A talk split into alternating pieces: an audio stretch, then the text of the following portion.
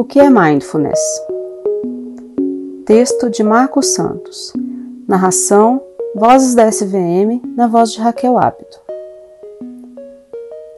Qual a diferença entre o mindfulness e as demais técnicas como a programação neurolinguística e a hipnose? O que será que diferencia o mindfulness dessas outras técnicas? Existem muitos vídeos, podcasts e artigos na internet de pessoas disseminando práticas que teoricamente são milagrosas.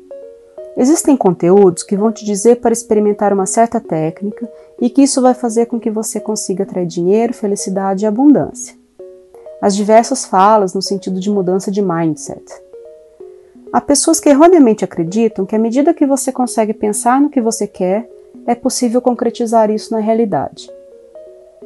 É preciso tomar cuidado com todas essas fórmulas mágicas que nos são oferecidas para sermos mais felizes. Por vezes, o mindfulness pode ser confundido com essas outras técnicas. Sendo assim, a primeira coisa que eu gostaria de ressaltar é que o mindfulness, ou meditação da plena atenção, não é uma fórmula mágica. Não será por meio da meditação que todos os seus problemas vão acabar e que você vai ser uma pessoa 100% feliz, se tornando inabalável diante dos problemas da vida.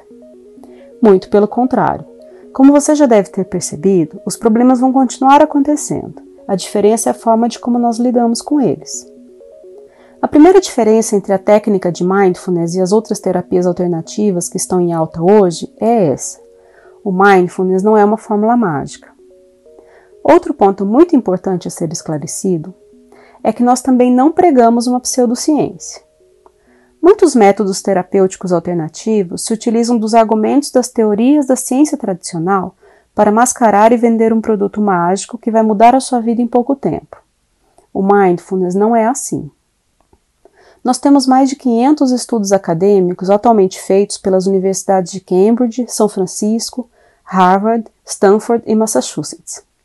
O mindfulness é embasado na neurociência e embasado também em todos os estudos da psicologia, principalmente a psicologia cognitiva. Nós temos embasamento acadêmico e teórico para falar sobre os benefícios da meditação. Não disseminamos uma pseudociência verborrágica para prometer um milagre na vida das pessoas. Outro ponto importante é que dentro do mindfulness, você vai recolher os benefícios à medida que se dedicar. Isso significa que o seu esforço é que vai determinar a mudança que a técnica vai fazer na sua vida. Ao contrário de outras técnicas, na qual você sempre precisa de um terceiro para estar interagindo com você e investigando seus problemas, na meditação mindfulness é você que tem que sentar-se no assento, na cadeira e se dedicar ao cultivo da meditação. Depende apenas de você e de mais ninguém. E é por isso que essa técnica tem sido tão difundida e indicada por médicos, psiquiatras e psicólogos. A meditação da plena atenção é de fato uma ferramenta que qualquer pessoa pode, por si mesma, praticar, se autoconduzir e observar os benefícios.